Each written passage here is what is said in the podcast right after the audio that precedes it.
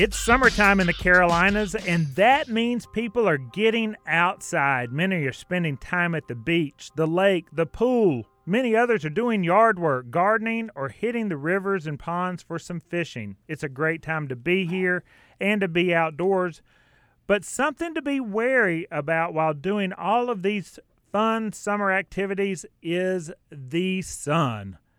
Welcome, everyone. I'm Bill Barty on the Carolina Outdoors alongside Bill Barty. It's Wes Lawson. There he is.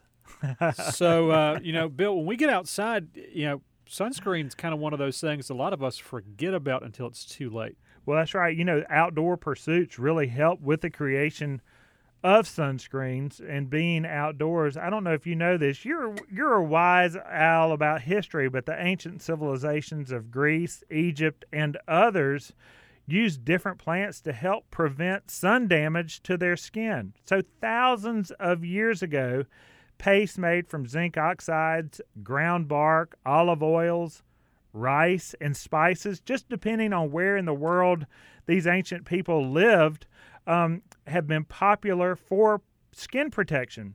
So the first synthetics, of course, we know about that in our outdoor realm, but the first synthetic sunscreens were introduced in the late 1920s. The commercial marketing of sunscreens began in the mid 1930s, but it wasn't until the Austrian chemist Franz Greiter in the late 40s introduced the Gleicher cream, that's glacier cream in Austria, after receiving a burn on the mountain Piz Buin, where he had allegedly received a severe sunburn. So he came back and began working on it. He's also one of the creators of SPF, wow. Sun Protection Factor, which has become a worldwide standard for measuring, measuring the effectiveness of sunscreen. So uh, that initial one that he came up with, the Gletscher cream, that's my Austrian, um, uh, supposedly had an SPF of two. All right. We're going to continue the conversation about sunscreens. We're going to bring on our friend. She is an account executive with Stream to Stream to Sea they are reef safe, biodegradable products that protect us from the sun. We're going to learn from her about sunscreen and how much it's changed. Kat, welcome to the Carolina Outdoors. Hello, thank you for having me. I'm so excited. Well, it's great to have you. And uh, we're not going to make you tell us about sunscreen the past 1,000 years at all. A lot has changed over the past, I don't know, few decades, past 50 years for sure. A lot's changed. Um, will you help educate us a little bit about what SPF, I just mentioned it, sun protection factor is? What is that? Um, so what you're what you're looking for is something that is broad spectrum. That's going to um, offer protection for both UVA and UVB rays. Um, UVB rays are, are, the ones that cause those awful sunburns. Um, so you want to be protecting yourself against that.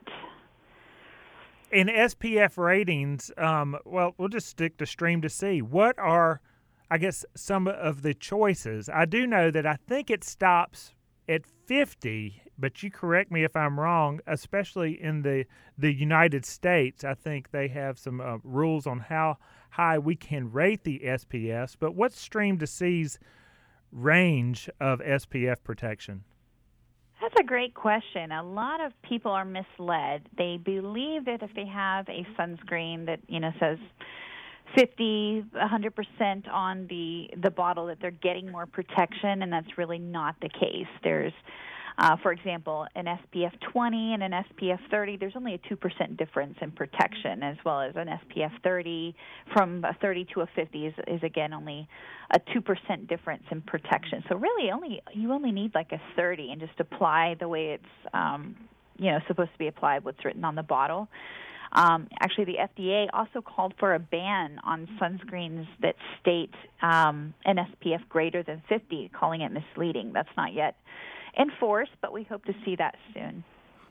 And so, with Stream to Sea sunscreen in particular, this is a mineral sunscreen, which is different from other styles out there. What's what's the benefit of a mineral sunscreen versus a non-mineral? So you always want to use a mineral-based sunscreen. You do not ever want to put a chemical-based sunscreen on your skin. It has horrible effects, um, human effects, and that's not a stream to sea opinion. That is a scientific studied. Um, you know that I can share with you guys, but the difference is a mineral sunscreen is going to reflect the sun rays as opposed to a chemical sunscreen all of those chemicals and those ingredients is going to absorb into your body. Um, and then you would ask yourself where are those uv rays going if it's if it's going into your body? Well it's turning into free radicals. And everyone knows that that could be cancer causing. So um, skin cancer is on the rise and a lot of people are wondering why because they were using sunscreen. You have to avoid chemical based sunscreen. You don't want that those chemicals in your body and the mineral sunscreen isn't absorbed through the, the skin's barrier layer. It sits it is on not. the outside there. So that way you're. It you're, is not. It reflects. So it sits on the top of the skin. Um, it's generally going to be a little bit white. Ours, we like to think that it's a lot less white than other, you know, like lifeguards back in the day, the white on their nose. I mean, it's improved quite a bit since that time, but um, it is a little bit white. It sits on top of the skin, so it will never absorb into your body. Hey, speaking of white, talk to us about skin pigmentation. Some of us have uh, lighter skin, um, more sun sensitive skin than other people. Some darker complected people, um, you, you, know, um, are automatically darker. How important is it to wear sunscreen for for everyone, whether you're a dark skinned person, a light skinned person, sun sensitive or not? is it still equally important for all of us to protect for uh, not just uh, the cancers, melanomas, and basal cells, and all that stuff, but also just um, wrinkles and aging? Absolutely, absolutely. Sunscreen is a wonderful, wonderful tool to avoid skin aging and then uh, also, you know, skin cancer. Um, but it's important, no matter the shade of your skin, uh, to be wearing sunscreen. I'm again, I'm no doctor, but what we do know is um, everybody is is capable of, of getting skin cancer, and a person with a darker complexion, darker skin, um, it's going to hide it a little bit better. So you may go undiagnosed, which is scary. So everyone should be wearing sunscreen. Well, you know, we sometimes on this show and in our store, Jesse Brown's Outdoors, talk a lot about not just wearing sunscreen, but also we call them sun shirts or fishing shirts that have the good UPF rating as well. If I've got on one of those shirts, do I still need to be putting on sunscreen? How does how do we kind of balance those out so we can still be outside enjoying the day, but not worried about a sunburn or skin cancer? That's another really great question. At Stream to Sea, we actually we recommend hats um, and rash guards, anything that's you know long sleeve clothing to protect you, and then to use sunscreen on the exposed areas, you know your ears, your face. But if you can help it. Um, by covering and protecting your body with, with hats, sunglasses, and, and something that's long sleeve, it's much better. You, you know, much better for us and the environment. If you're just joining us here on the Carolina Outdoors, our guest, Kat Miller, from Stream to Sea, talking to us, Wes Lawson, Bill Barty, about sunscreen and sun protection. Water resistant sunscreens, uh, we were talking earlier in the introduction about the development of them. Water resistance came along in the 1970s, late 1970s, and also lengthening the protection time that has also expanded over the last few decades. Another thing that's changed in recent years is environmental awareness. Now, why would you think sunscreens and environmental awareness would come in uh, the same conversation? But in the recent years, Palau, in fact, was the first country uh, to ban sun cream that was harmful to corals and sea life. Hawaii, the state of Hawaii, uh, banned the commercial sale of sunscreens containing um, bad things in them. It's kicked off this year. That's what you do, Wes, when you don't know how to pronounce the words. Uh, chemical sun- chemical sunscreens. Chemical sunscreens. That's right. The ban applicable to sale within the state and to sunscreen products. Um, I guess, Kat, will you talk to us about that and where Stream to Sea falls in not just its uh, uh, environmental consciousness, but also the minerals and products that are involved in the manufacturing of uh, Stream to Sea sunscreens? Absolutely. So sunscreen, it's a it's a finicky business because there's so many misconceptions. If you go to a store right now, just about every bottle of sunscreen will say something to the effect of "I'm reef safe" or "I'm oxybenzone free" or "I'm aquatic safe." Um, and it's really misleading. You have to flip that bottle over and look at those ingredients for yourself and know your ingredients.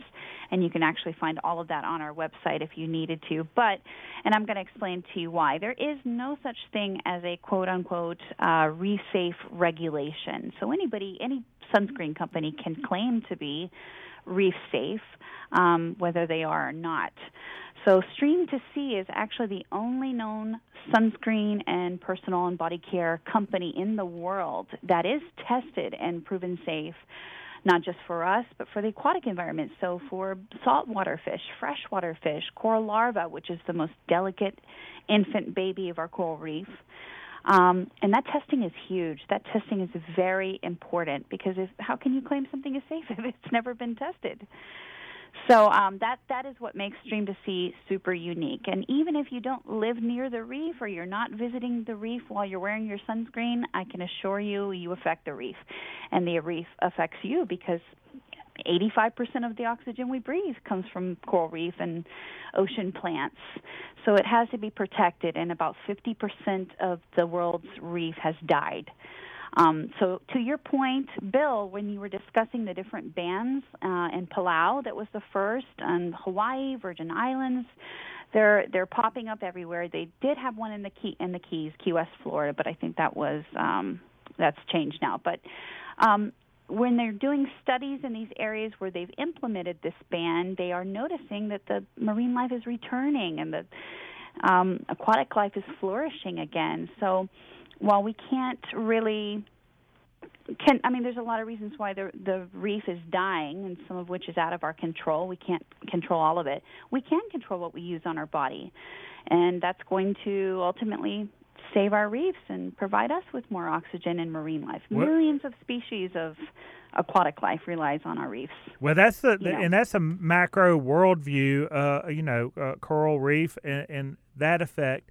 What about switching gears? And of course, at Jesse Brown's, where we have stream to sea products, we also have a lot of equipment and customers coming in fishing line, fly line, fly reels, fly rods, uh, any kind of gear and equipment. Um, What's the sunscreen effect on that type of stuff, damaging it, especially uh, stream to sea? No effect on the equipment whatsoever. Uh, super, super safe. Um, if you're if you're not if you're working with live bait um, and you're using a chemical sunscreen, you put it on your hands, you handle your bait fish, and they're going to die. They're going to die because it's harmful to the aquatic life. So they're going to, and if they don't die, they're they're going to become sluggish, and it's just it's going to be pointless for you. So using a mineral sunscreen that's safe for them is is going to help you out in that effect too. Or they're going to be ingested by the game species, and then you're going to eat that and you're going to ingest it. So it's not good any way around. Now, Great point. I do want to ask a question about one of the products that we've had a lot of success with at the store, and it's the Sun and Sting Relief Gel. And if you're like me, you either get a surprise sunburn or a sting of some variety. If it's going to happen, it's going to happen to me, is how I feel about this stuff. And this really is kind of magical. But can you talk about this pure antioxidant protection in the Sun and Sting Relief Gel? Yes, it's my favorite product, and it and it's not a biased opinion. It's just it's really the most amazing, magical product I've ever used. It never leaves my bag. I wear Stream to Sea sunscreen, so I don't experience sunburns. But should you have a sunburn or any kind of sting, a stove burn, an insect bite. It's magical, instant relief. Um, and it does have powerful antioxidants, like every product in our line, that's going to promote healing as opposed to just masking that sting, like you know, like a regular aloe product. It's also not sticky, I mean, but I've never seen anything like it. The second it goes on my skin, on any kind of irritation, gone, magic. It really does feel great. But I like one of the things on here. It says also use after exposure to sun to minimize peeling. So we've already taken care mm-hmm. of ourselves earlier, but now we can kind of we wanted to strut our stuff and show off that sunburn or that sun tan, not a sunburn. You know, this is a good thing for that. But it really is pretty great stuff, and we do see those sitting side by side on the shelves for our customers. This is great. It's great stuff. On our packaging, our packaging is made of sugarcane resin instead of petroleum plastic. So we really try to cover everything. We're protecting people, planet, and our waters. Her name, Kat Miller. I don't want to call you the sun goddess from Florida, but you know all about the sun and Stream to Sea products protecting us from that sun. Available at Jesse Brown's. And also, you can learn more about all the things they have going on at Stream the number two CSEA.com. Kat, thank you so much for coming on to the Carolina Outdoors and sharing your wisdom. Thank you. We appreciate you guys. Thank you much. Off she goes, and we're going to take a quick break. Wes Lawson, Bill Barty, the outdoor guys from Jesse Brown's.